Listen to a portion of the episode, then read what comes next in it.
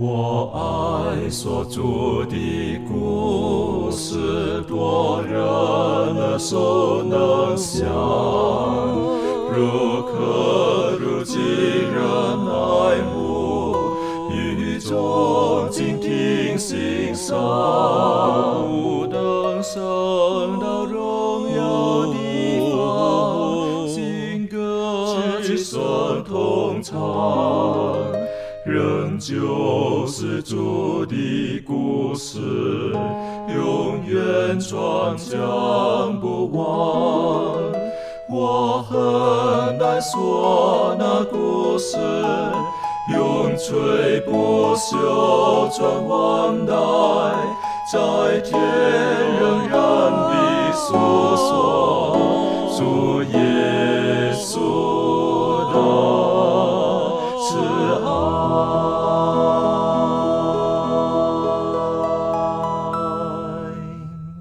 安，欢迎来到安息日学，跟我们一起领受来自天上的福气。啊，今天呢，我们是这一季的第二课。我们今天用一点时间，我们来认识上帝透过摩西所写的《生命记》的这个作者摩西。好，今天我们用一些时间来认识一下摩西。在开始之前呢，我们恳求圣灵亲自的帮助我们，教导我们。我们一起低头，我们请攀登为我们做开始的祷告。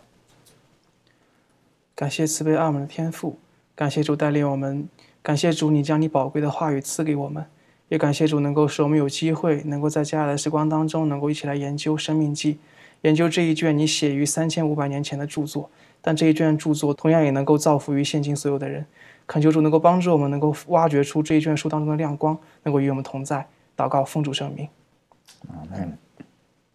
如果我们看圣经的哈希伯来文的圣经哈，他们的这一卷书到底叫什么名字呢？一般来讲，它都是用第一个字或第一句话哈，然后就是这个书名是什么？这个书名是什么？当然跟我们现在的一些翻译之后的啊，可能有一点出入。例如说《生命记》，实际上他们是用《生命记》的第一句话开始啊，这一下就是摩西所说的话了等等的。那如果我们看《生命记》的时候呢，我们知道这个是在以色列人他们要进入迦南地前，摩西已经大概应该是年纪很大的时候，然后呢，他再一次对他们所说的话，等于说让他们重温以色列人的历史，然后呢，甚至呢是呃，特别是他们在旷野的这一段跟上帝之间的关系。那我们晓得《创世纪》其实是也是摩西所写的，好，那到出埃及记。呃，立位记、民数记，然后到生命记，实际上在前面那一段，好像这个呃摩西并没有出现哈，在创世纪的时候，那么晓得上帝透过摩西的手写下的创世纪，因此我们看到整本圣经当中，我们几乎都可以看到摩西的影子。其实更甚的，我更喜欢的是思考，就是说，其实在整本圣经当中，我们都可以看到上帝他的救赎，他的供应。他的创造等等的，那今天呢，我们开始的时候，我们来认识一下摩西哈。摩西他他到底是怎么样的一个一个领袖，啊，还是他是怎么样子的上帝的仆人？我们知道摩西本名的意思，他就是从水里被拯救出来的这一位，啊，因为我们晓得当时的背景呢，他就是被从水里面拯救出来的。然后他在四十岁的时候，啊，正好我们称为这个是年轻力壮的时候。因为他看见他自己的同族的人被埃及人欺负，他来杀了埃及人，然后呢，他就逃跑到米列的旷野，然后呢，在那边就放羊放了四十年。他八十岁的时候，他人觉得人生大概差不多是如此了，上帝呼召他，然后呢，他就要他带领以色列人出埃及。那后来他带领以色列人出埃及之后。那我们晓得这个有一段哈，就是特别他们很快的到了西乃山下之后，在那个地方，摩西上西乃山去去领受那个法版的时候，那在山下就发生的事情。我我很我很难理解哈，为什么 这么快他们就忘记了上帝的带领啊？这么快，在他们面前呢，他们看见了红海，这个什么这个这个分开来好了，他们可以像走红海，像走旱地一样，然后上帝拯救了他们。更早之前，他们看见了十个特别奇特的事情发生在他们，有一些在他们身上，有些在埃及人身上。但是他们好像并不知道带领他们出埃及的这位神是哪一位，到底是为了什么？后来我们晓得，在金牛犊的事情上面，好，那以色列人就干犯了上帝，上帝非常的震怒，非常的生气。在这个地方呢，我们就可以从这个角度来认识一下摩西是什么样子的一个仆人，或者他是什么样子一个人。在老板的盛怒之下，我们会如何的表现？那这个这个是跟一个人的我们说他的本质、他的本性是很有关系的。开始的时候就是可以请庭轩带我们一起来复习，然后做出你的分享。嗯，好。那呃，我们可以一起来读一下，在出埃及记三十二章二十九到三十二节。嗯，圣经这么说：摩西说：“今天你们要自洁，归耶和华为圣。个人攻击他的儿子和弟兄，使耶和华赐福于你们。”到了第二天，摩西对百姓说：“你们犯了大罪，我如今要上耶和华那里去，或者可以为你们赎罪。”摩西回到耶和华那里说：“哎，这百姓犯了大罪，为自己做了金像。倘或你肯赦免他们的罪，不然，求你从你所写的册上涂抹我的名。”呃，我们知道，呃，就像刚才主持人一开始所提到的。这四百年被奴役久了，这群以色列民呢，在经过这么多上帝所施行的这些神迹之后，仍然在不久之后又犯罪了。那在这个时候，摩西他呃看到这群他所带领的以色列民，上帝的选民出来，然后做了这样子的事情的时候，这是他跟神之间的一个对话。就如同刚才也有提到，摩西虽然在过去做错了一些呃事情，例如说他用自己的方式要解决以色列民呃能够呃成为上帝要被带出埃及地的这种应许的这种做法，但是是用他自己的方式的时候呢，他受到了这样子的一个惩罚，或者是说他因为自己所犯下的罪行需要逃离。而在这旷野当中，这四十年的锻炼里面，不管是放羊，或者是在照顾这些羊群里面，神在这个旷野里面训练他之后，我们看见他的一个变化。就在这一天呢，摩西他就是回到耶和华那里说，他说了什么呢？在三十一节，他说：“这百姓犯了大罪，为自己做了金像。倘或你肯赦免他们的罪，不然，求你从你所写的册上涂抹我的名。”他是用一种呃，虽然这一件事情跟他没有关系，但是当他在为这群犯罪的民众代求的时候，他甚至是说愿意为他们牺牲自己，并且说。涂抹他自己的名，就是他自己呃能够救赎的名，所以他能够知道他所做这样的事情，我们可以了解他的本质跟他的本性是何等的爱戴他们这群以色列人。他对这群以色列人是非常深切的关怀，而且有非常愿意大胆的祈求，希望能够呃上帝能够不离弃他们，仍然对他们呃存有这样子的怜悯。那他对以色列的关心呢？这种无私的动机，其实上帝是非常的赞许的。上帝是赞许他的忠诚，甚至是因为他有这样子的一个呃心态，这样子对以色列民的这种关心，以至于他把自己然后视为跟这群以色列民同等。透过这样子的一个情况，我们了解摩西他在这里头他的一个性格，甚至他的一个品格是如何。这里面有一个还蛮呃需要让我们去重点是去了解的，就是当摩西在出埃及记三十二章三十二节所提到说，这里说。倘或你肯赦免他们的罪，不然，求你从你所写的册上涂抹我的名。他说赦免他的罪的时候用的这个动词，实际上是一个背负和承受的意思，就是代表说摩西他知道这个罪的严重性，他自己或者是这群以色列民是没有办法做出任何的方式去做这些赎罪，所以实际上就是要求上帝是否能承担他们的罪，因为这才是他们最后能够得以宽恕的唯一。的办法。那在这个彼得前书二章二十四节的时候，彼得也曾经这样子的描写这样子的一个状况。他这样子描写耶稣，他说：“他被挂在木头上，亲身担当了我们的罪，使我们既然在罪上死，就得以在义上活。”所以，我们看见这个摩西跟主的这个对话，也看见他所祈求的这个反应，可以更加的知道说。当他为一个堕落的有罪的民族代求的时候，他是放胆的向主祈求，知道他的连续，知道他的大爱，并且也了解这个上帝要为他们所成就的事情。的确，哈，这个很不容易，哈，很不容易。这个做一个领袖的，然后他愿意为他的百姓，哈，这一群，原谅我这么形容，哈，叫做乌合之众。好，他们犯了这个错，然后他愿意为他们代求。我觉得他他认识上帝，他知道上帝的本性是如何，所以他愿意为他们代求，因为他知道，呃，上帝他愿意的。啊，如果他知道啊，上帝是很残酷的，算了吧。摩西在代求之前，实际上他也生气，然后他他带领了他的族人，就是立位人，实际上当下已经击杀了三千人，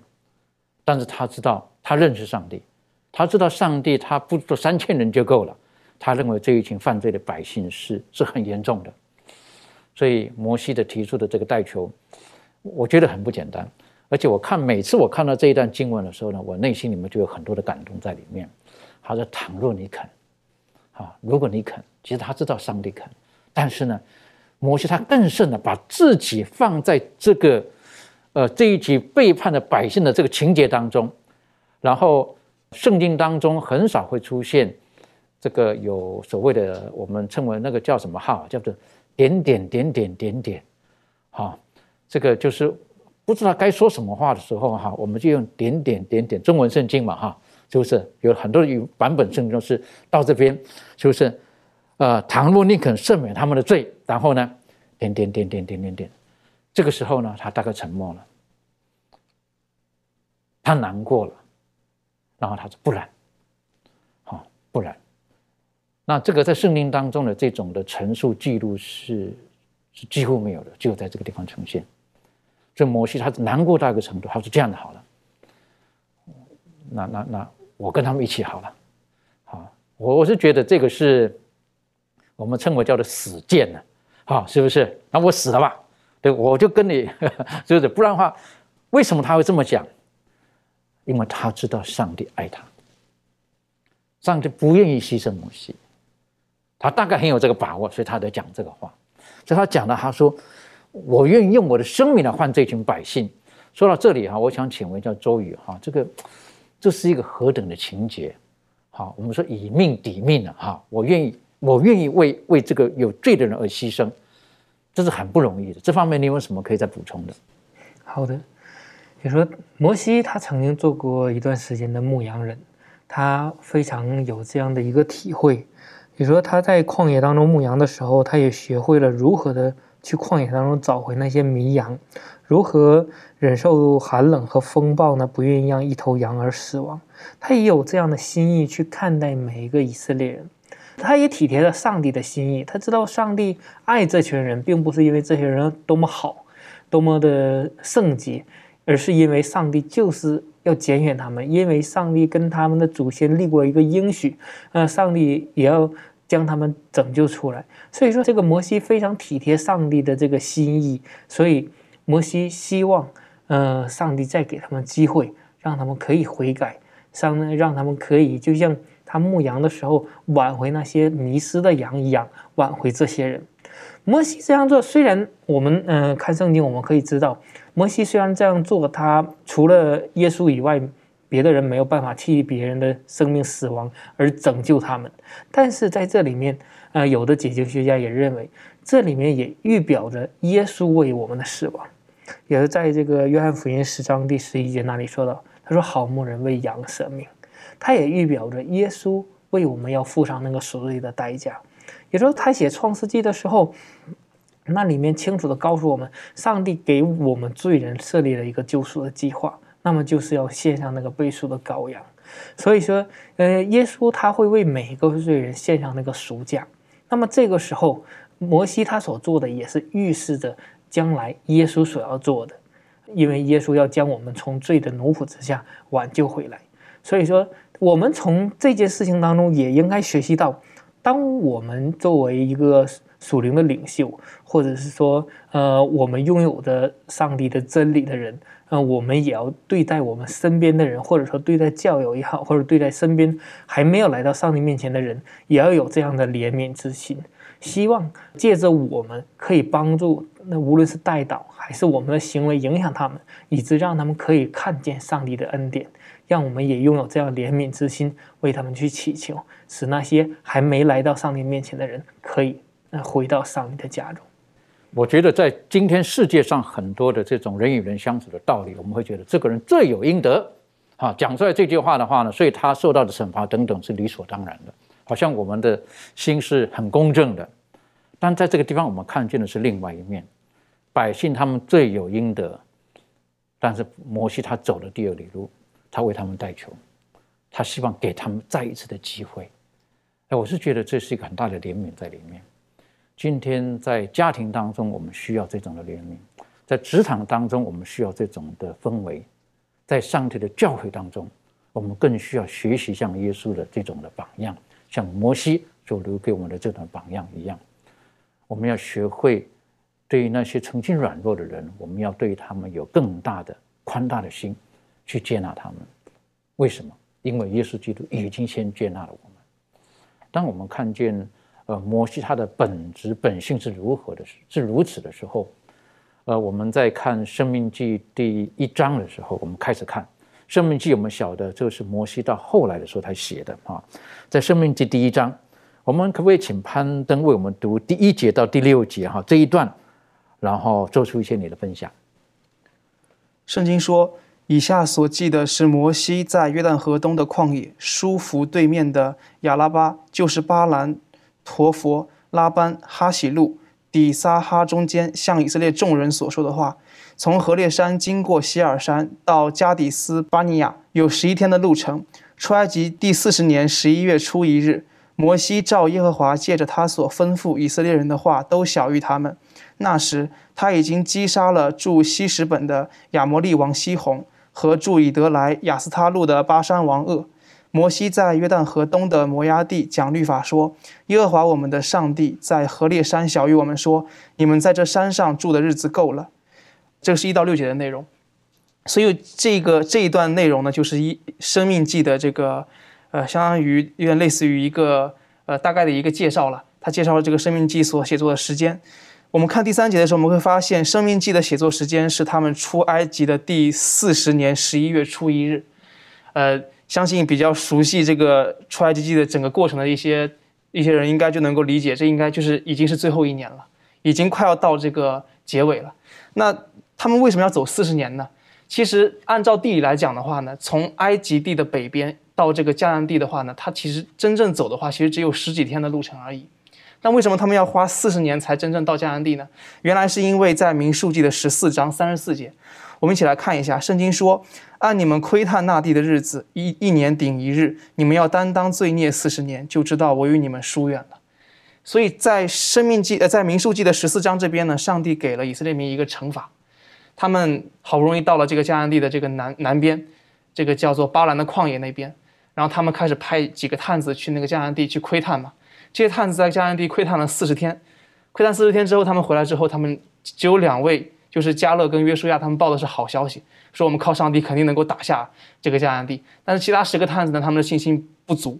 然后这十个探子导致了整个以色列民的信心都不足了，所以导致说上帝就说你们不信我，然后那么我就要惩罚你们。所以就是从那个时候开始，按照他们窥探的四十天开始计算，一年顶一日，他们要多走四十年的路程。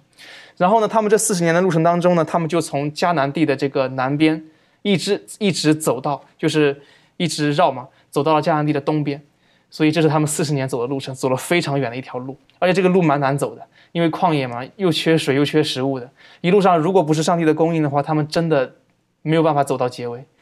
所以到结尾之后，当我们看民数记的这个人口记录啊，我们会发现他们在走四十年这个四十年的时间呢。他们刚开始的时候，他们的人数是多少人？他们结束的时候，就是四十年结束的时候，他们的人口人数是多少人？你会发现到这个人数的变化不大，这是很奇妙的一点。二十岁以上的人口都就是除了加勒跟约书亚之外都淘汰掉了嘛？但即使如此呢，新生代的人就顶了上来嘛？这个导致最后这个人数竟然变化不大，这是一个很奇妙的地方。然后呢？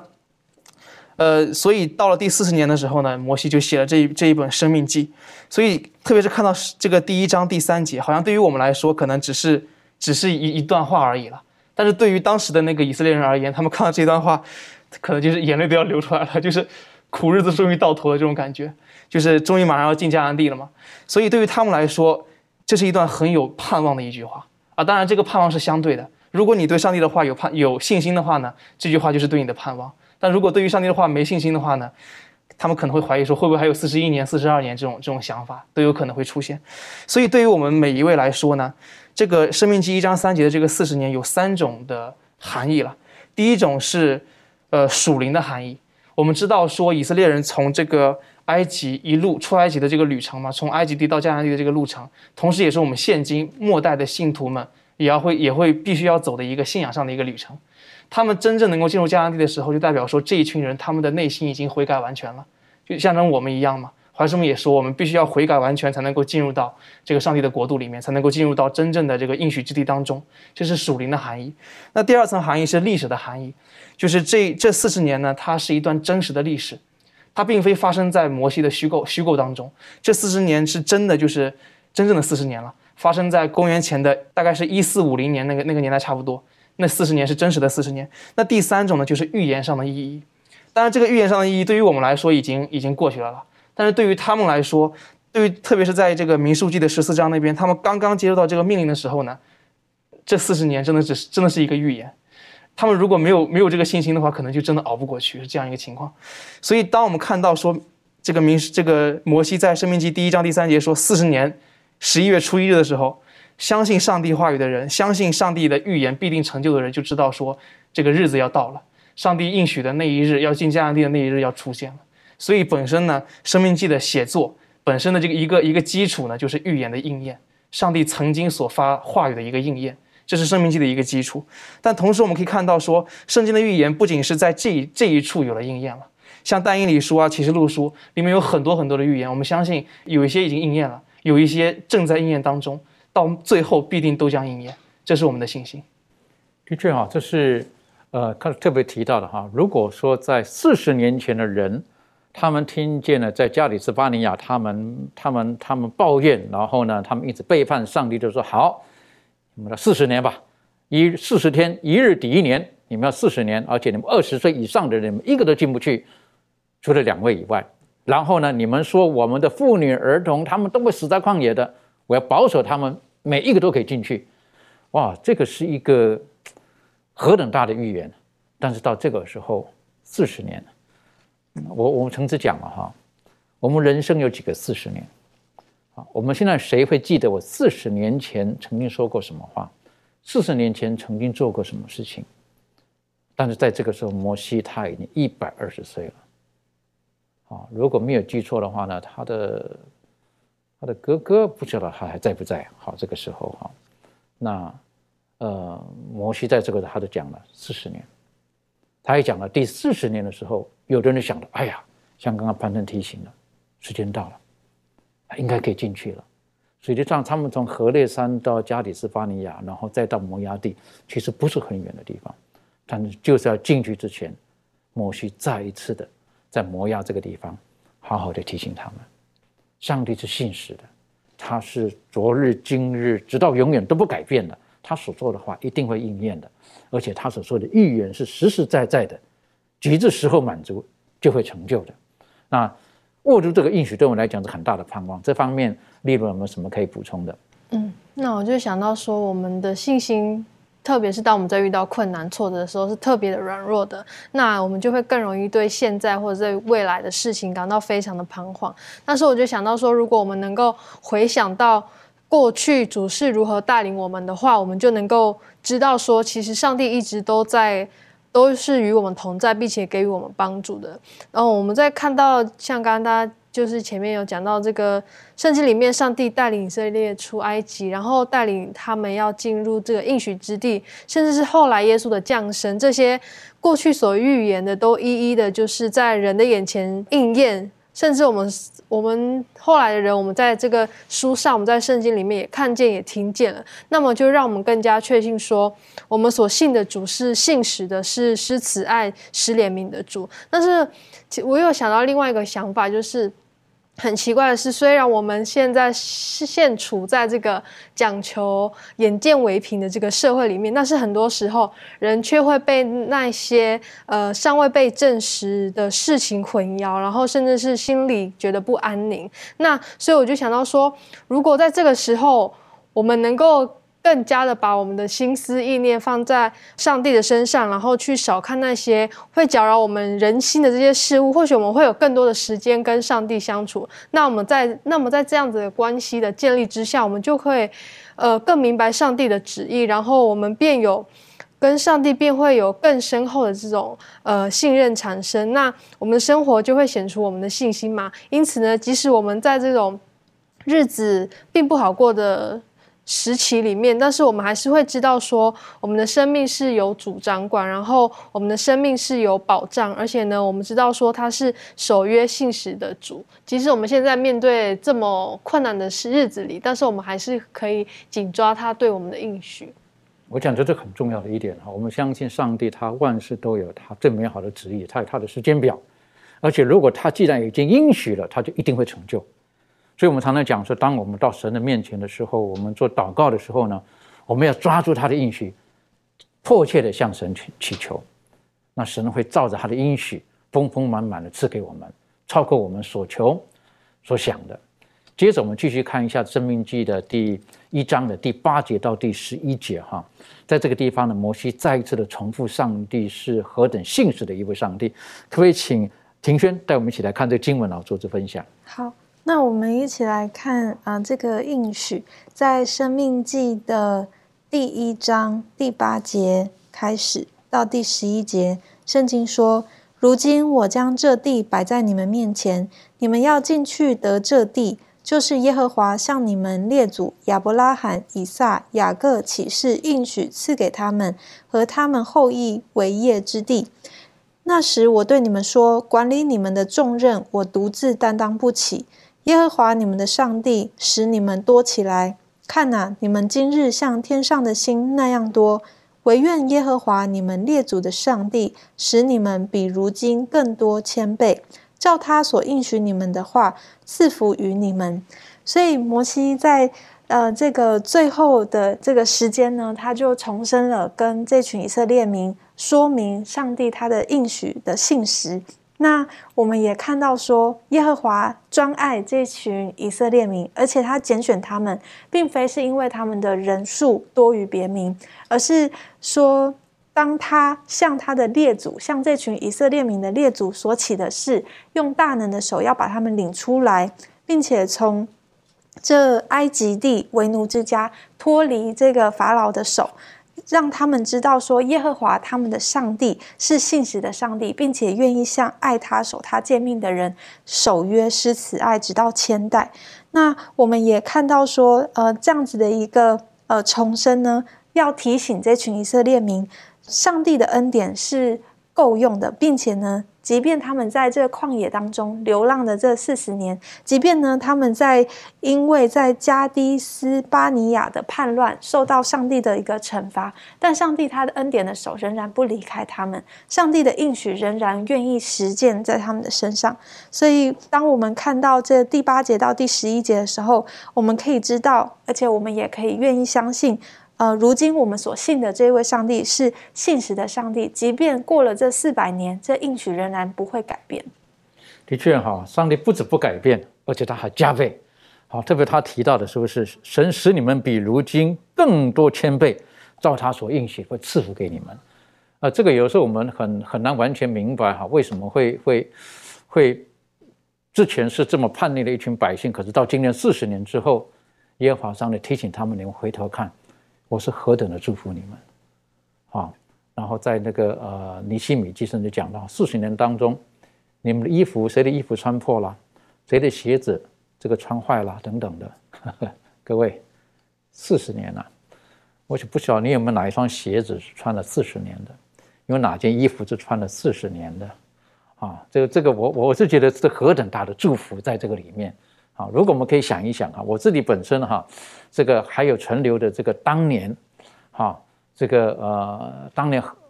可是好几十年前哈，还在读中学的衣服，哈，还留着，但是现在呢，挤不进去了，哈，现在已经挤不进去了，可是留在那个地方而已，是不是？我并可是以色列人他们是天天穿的，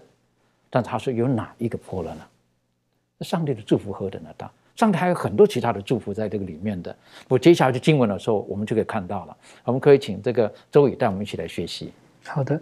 我们来看接下来的经文，《生命记》一章十二到十七节。这里面讲到，但你们的麻烦和管理你们的重任，并你们的赠送，我独自一人怎能担当得起呢？你们要按着各支派选举有智慧、有见识、为众人所认识的，我立他们为你们的首领。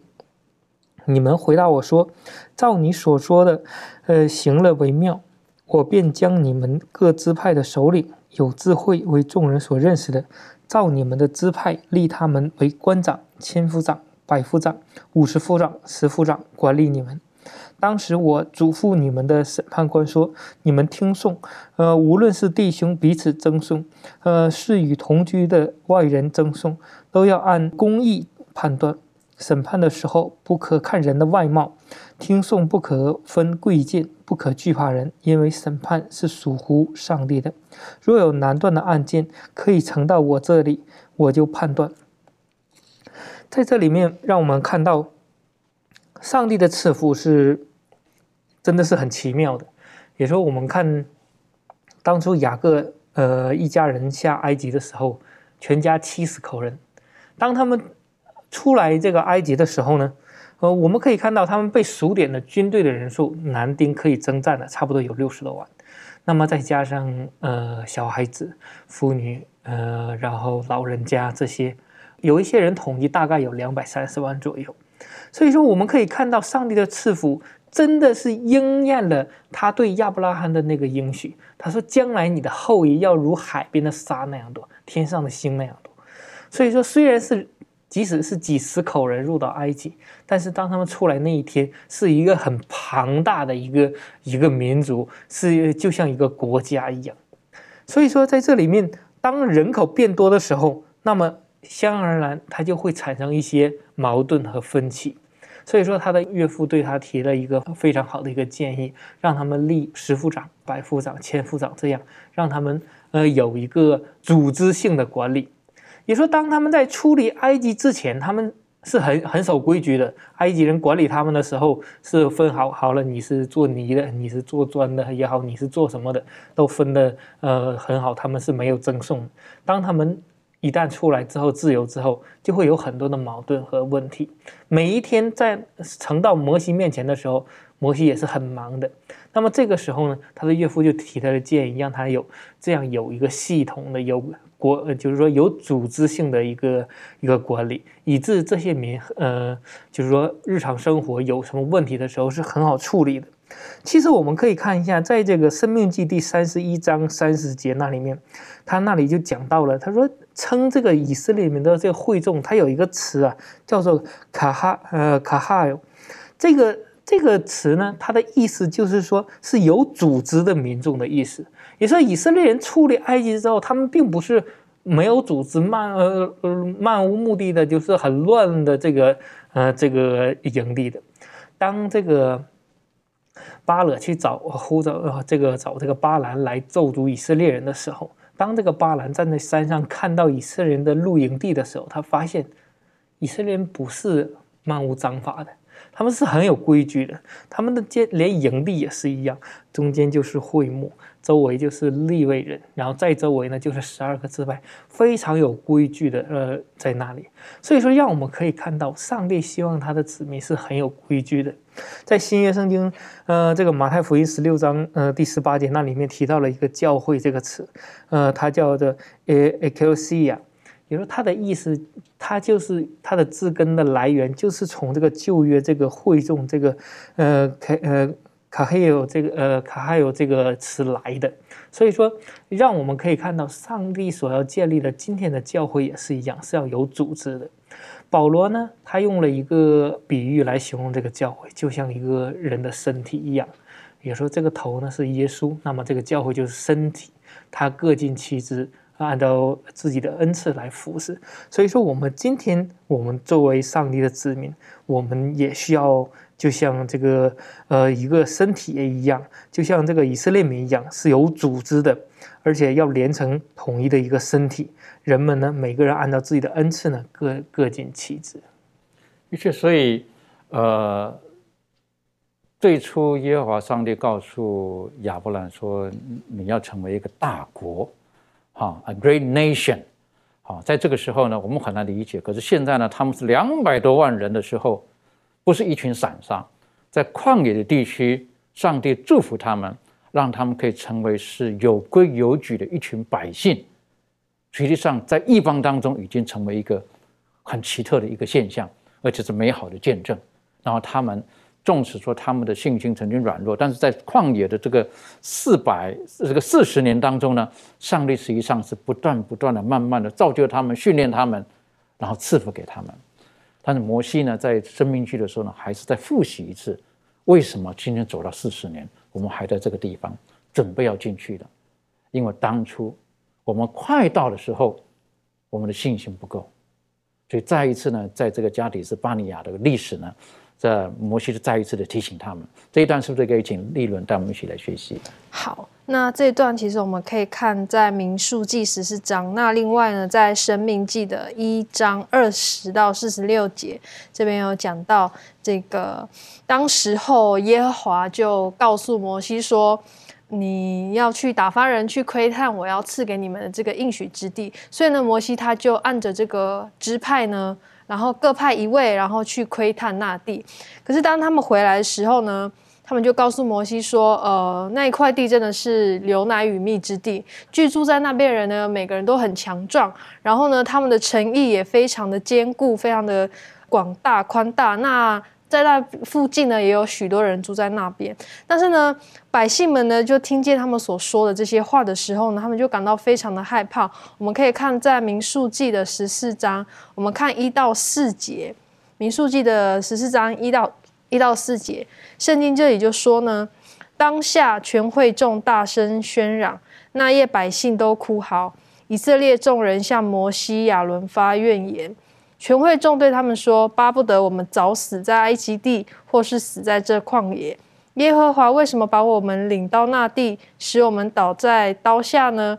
我们的妻子和孩子必被掳掠。我们回埃及去，岂不好吗？”众人彼此说：“我们不如立一个首领回埃及去吧。”那当时候去的这个十二个探子呢，当中只有两个，一个是约书亚，一个是加勒。他们看见那地的美好，所以呢，他们知道说上帝是会与他们同在的。所以呢，他们看见的时候，他们并不，他们看见那些人呢，那地的人非常的强壮，他们并不感到惧怕。但是呢，百姓呢，却对这个耶和华要赐给他们这个这块地这件事情呢，这个。土地的感到非常的不安，甚至他们就觉得说，耶和华根本就是要把他们置置于死地，所以呢，他们就说他们要拿石头打这个约书亚跟加勒这两个人，他们觉得他们说的这个话真是不幸这样子。对，那因此呢，当时候百姓就藐视耶和华的话嘛，然后就向他发怨言，然后就不愿意去这个耶和华所要赐给他们的这块地，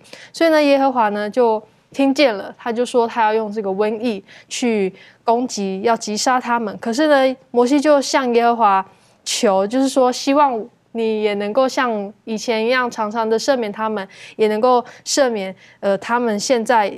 这这群人。所以呢，耶和华因为摩西，所以他就。呃，就说好，那我就赦免这些百姓。但是呢，因为这些人虽然已经看见了我给他们这些神迹，仍然不信我，然后又也不听我的话，所以呢，他们就没有办法。去看见说耶和华从前向他们祖宗所要呃赐的这个应许之地，那只有这个加勒呢才会被领进那地，然后呢他的加勒的后裔呢也必会呃得那地为业。所以呢，当我们看到这件事情的时候，那些藐视耶和华的人呢，为什么他们最后没有进到这个应许之地？然后呢，他们他们的那个儿女呢？跟他们呢，就继续在旷野漂流四十年，一直到死亡，就是因为他们并不相信，呃，耶和华呃，要赐给的那个地，然后呢，后来呢，那些去窥探迦南地的这些探子呢，就是其他那些报恶信息的人呢，他们就叫百姓呢去向摩西发怨言嘛。那这些人呢，他们后来也遭到瘟疫死了，那只有约书亚跟加勒活着。那所以呢，我们就看到说，后来还有一些人呢，他们违背了耶和华的命令，然后硬要上去，要上那个这个上帝。告诉他们，你没有办法进去的这个应许之地。后来呢，他们因为没有耶和华跟他们同在，所以呢，敌人把他们杀退了。所以呢，我们就可以看到说，当时候的民众的这些反应，以及他们反应导致的这些结果，我们都可以看到。呃，在这里就很清楚的可以看到这样子。的确，所以这一段算是一个颇不颇叫什么讲啊？我认为是很凄惨的一段历史啊，但是。呃，不知道为什么，他们之前他们也看到云柱火柱，看到这么多的事情之后，他们居然就怀疑这位带领他们出埃及的上帝的能力，然后呢，他们还抱怨，啊，这个是我是觉得是一个呃很很不能够理解的一点。但是呢，我们从另外一个角度再来看，虽然发生了这些事情的时候，我认为压力最大的一定是摩西。因为在这个时候，这个这个是摩西带领他们出来的，可是到这个地方到底要往哪里去？那的确，这个百姓在这个是抱怨的时候，到底该如何？当然，有的人说到，其实上帝并不喜悦他们去窥探那地，因为当他们要去窥探那个地的时候，其实他们已经开始在怀疑了，因为他们不知道到底上帝给我们的地方到底是不是真的这么好啊？你去了就知道了嘛？可是他们先看看，回来报告的好消息，哇，很好。可是呢，哇，其实如果他们不去窥探那个地的话呢，也许继续让上帝带领他们，可能他们很顺利的进去了。但他们就是看了之后，哇，他们就害怕了，因为他们用他们自己的思维去判断这一切。但是摩西在这个时候呢，再一次跳出来了，他又代代替百姓跟耶和华上帝。为了谈条件呢，好，这这一段我是觉得也也是很美的。好，摩西是，呃这毕竟在埃及他受过教育哈，所以他的辩才也很好。好，他不是个口，这不是不是一个口舌笨拙的人，他辩才很好。啊，这一段呢，我认为非常的美，可不可以请着攀登带我们一起学习？好，当百姓们就是发怨言之后呢，上帝要惩罚以色列民，但是摩西他就为这个百姓申辩。嗯，摩西虽然说自己口才不好，但他的口才还是蛮好的。实际上，他口才还是蛮好的。他的辩论当中，尤其在这个十五节跟十六节，在民数记十四章的十五节跟十六节，圣经说：“如今你若把这百姓杀了，如杀一人，那些听见你名声的列邦必议论说：耶和华因为不能把这百姓领进他向他们起誓应许之地，所以在旷野把他们杀了。”这个是摩西对于上帝的一个回话了。但这个回话本身也是。就是感觉就是有点有点这个语中带刺的感觉了，也他跟上帝的关系也是到了一定的境界，不然也不好意思说这种话了。对他有点类似于我们现在华人所以为的这种激将法的感觉，那就激你一下，让你不好意思做这做一些不该做的事情，大概这种感觉。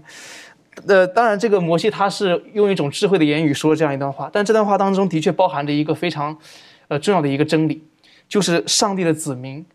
就是外邦人会透过上帝的子民来认识上帝。就是很很宝贵的一个真理，在这个学科当中讲到说，以色列要成为世界的光，向当时的人见证那真神上帝的慈爱、大能与救赎，这在外邦人所拜的不知一文的偶像当中是寻不到的。所以，上帝在拣选以色列民的时候，他就说了：“他说你要在万民当中做我的子民，是归我做祭司的国度，做圣洁的做圣洁的国民，做祭司的国度。”这个是上帝的旨意，而且不仅在旧约，在新约也是如此。上帝。在这个马马太福音的二十四章十四节嘛，上帝说这天国的福音要传遍天下，对万民做见证，然后末期才来到。其中有一个很重要的一个因素叫做见证，就是他的子民要在万民当中要为上帝做见证。所以这一点也在这个亚伯拉罕的这个应许当中也出现了。在这个创世纪的呃十二章、十五章、十七章当中，讲到说上帝跟亚伯拉罕立约，同时也讲到过一个非常重要的一句话：地上的万族要因你的后裔得福。所以你的后裔当然也包括基督在内了。但是，也包含着以色列民在内。世上的万族要因为以色列的缘故，有机会去认识那一位真神上帝。就像当时在所罗门年代的那一位示巴女王一样，因为所罗门的智慧，他选择来到以色列国跟所罗门交谈，呃，有可能他就认识了上帝。我不敢打包票，但是他有机会能够认识上帝，这是一件好的事情。所以在宗教改革时期的时候呢，那一群宗教先那群改革先贤们，他们提出了五个唯独，他们说唯独圣经，啊，唯独信心，唯独恩典，然后唯独基督。他们还说最后一点，他们说唯独上帝的荣耀。什么叫唯独上帝的荣耀呢？就是上帝要借着他的子民得荣耀，所以这是我们每一个基督徒了，在我们这个在世上的时候呢，这是我们的使命之一，为上帝做见证。而当我们看到整个圣经的时候，我们会知道说，贯穿整个圣经的有一个非常大的一个神学主题，叫做善恶大斗争。呃，上帝的善要跟罪之间要进行一场争斗，当争斗的这个主主题呢，就是包括就是我们地上所有的人呢，就是他们争斗的一个一个战场了，可以这样说。那同时，当我们看到说，当我们以整个善恶大斗争的这个目光来看圣经的时候呢，我我们会发现说，人的救赎只是包含在整个善恶大斗争当中的一部分而已。也就是说，善恶之争，上帝跟罪之间进行战斗、进行斗争的话呢，人的救赎只是其中的一部分。那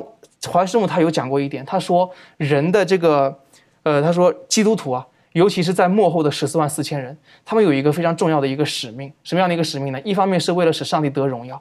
怎样使上帝得荣耀呢？就是在世人面前，特别是在撒旦面前，证明说上帝的律法是公义的，有这样的一个品，有这样的一个因素在里面。因为当路西弗这位先知，这这位这位堕落的这个天使了，他在天庭发生叛乱之后呢，当叛乱过后呢，路西弗他有一个很重要的一一段一段言论，就是说，呃，他认为说上帝的律法是不公义的。他认为耶稣不配做上帝，他有这样的一个一个言论在里面。所以为了解决这个言论，为了向诸世界所有的生灵宣告说上帝的律法是公义的，他就必须要找出一群人，这群人有罪性，但他们却可以依靠上帝的话语，依靠上帝的这个圣灵的帮助之下呢，能够将上帝的律法能够完全的践行出来。这个是上帝的每一个子民的一个义务，也是他们的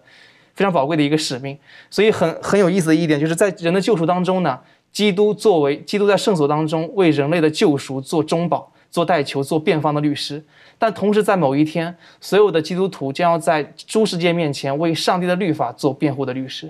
这是很奇妙的一点了。这也是我们今天现今每一位基督徒的使命。的确哈，所以在这个地方，我们看见这群百姓是因为他们不相信，所以他们就怀疑，他们就抱怨，甚至他他们面前的云柱、火柱、红海的神迹等等等等的。在这个时候，他们抱怨了，然后耶和华上帝就有一点难过，可能更生气，就是，然后甚至呢，他们就是要回去，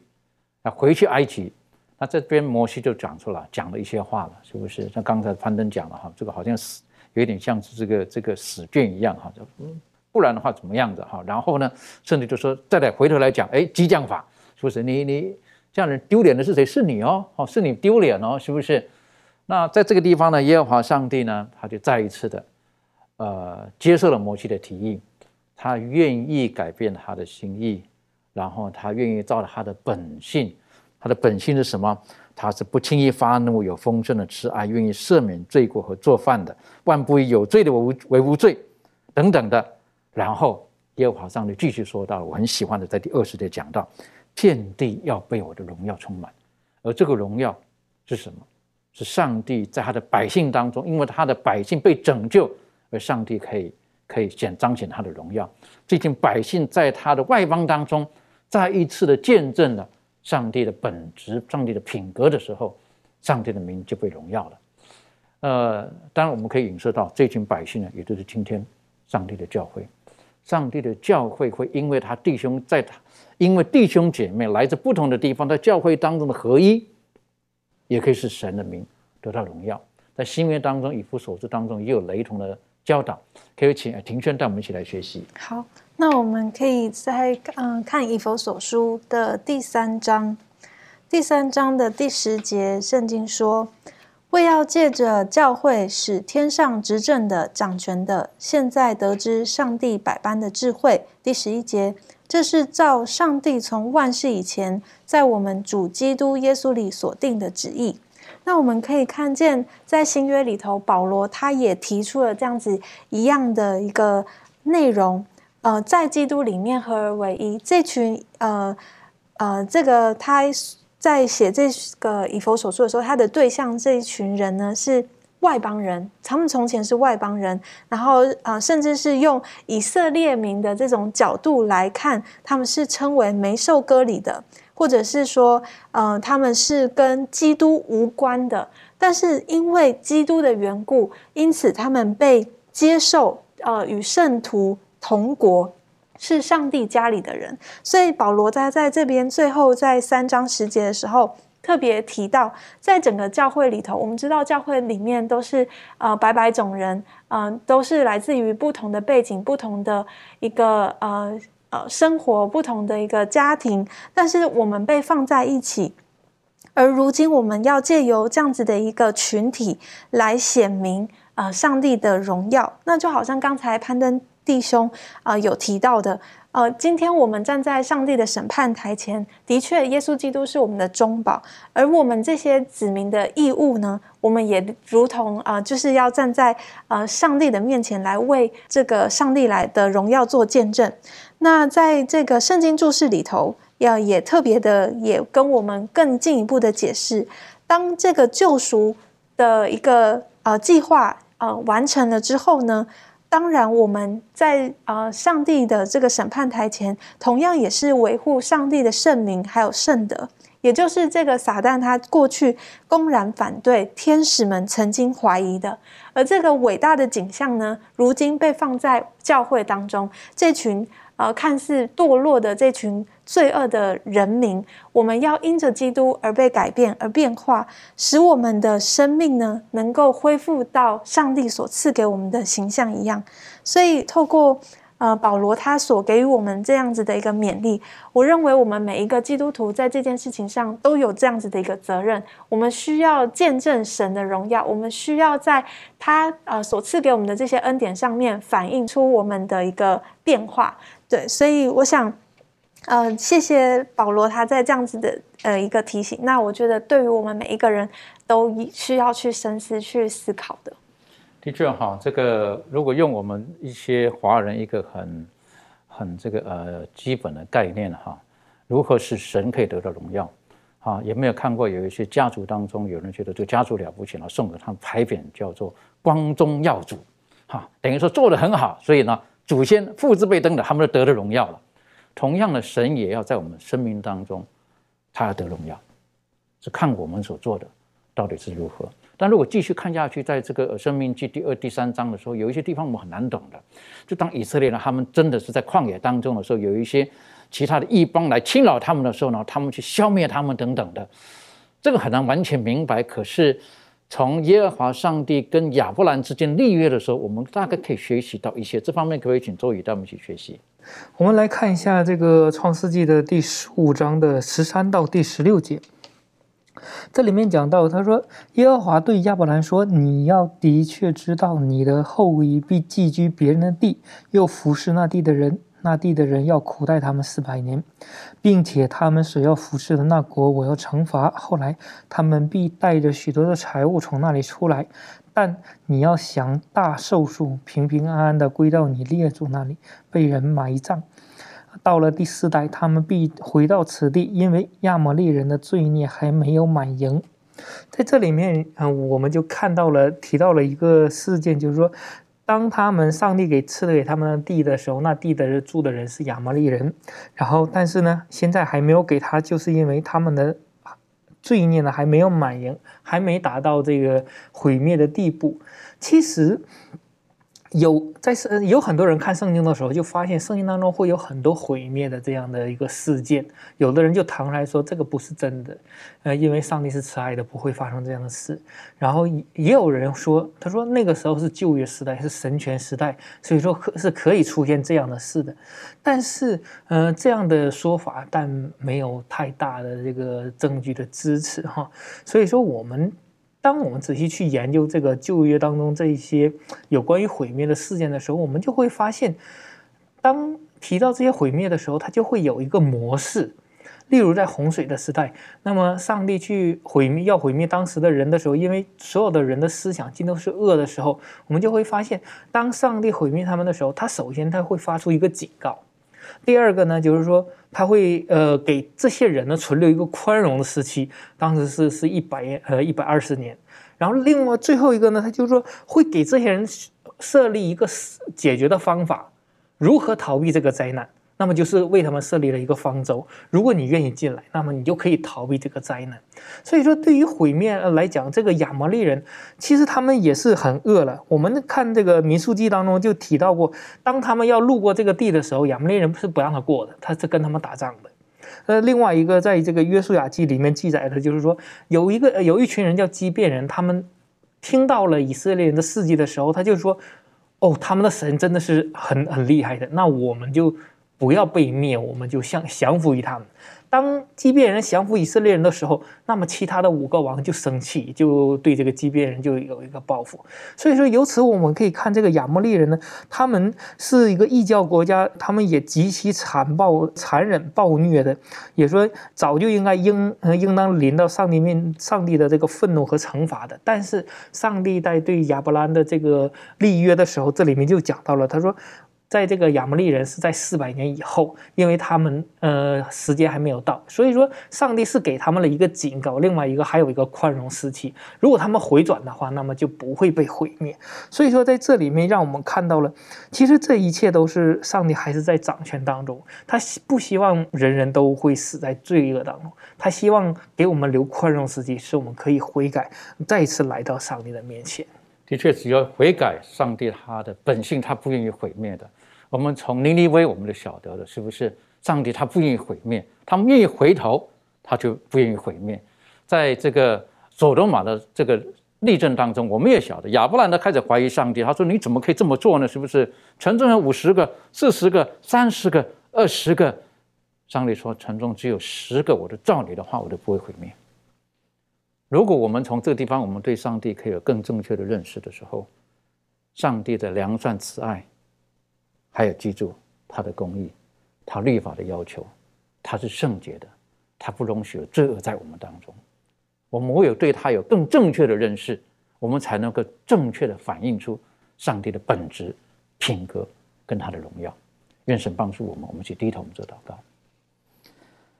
天父帮助我们，让我们今天从呃《生命记》当中的第一、第二、第三章当中，我们可以做的一些学习。我们晓得你是信实的，你所说的话必定会应验。出于你的应许，没有一句是落空的。所以，当你对以色列人所说的话语，时间到了，你会照你的本性拯救他们。父啊，今天一样的，在这个幕后的时代当中，我们握住你圣经的应许，我们祈求那日子能够早日的来到，也就是耶稣基督能够再一次回到我们当中。但我们晓得还有很多的人，他们还在寻求，还没有得到这一份的祝福。帮助我们，让我们在你的教会当中，我们能够被圣灵所改造，我们能够活出基督的样式，使你的教会得到荣耀，使我们周遭的邻里得到祝福，从而我们有更多的人都能够准备好，等候耶稣基督的再来。谢谢主爱我们，祷告着奉靠耶稣基督的名求。Amen.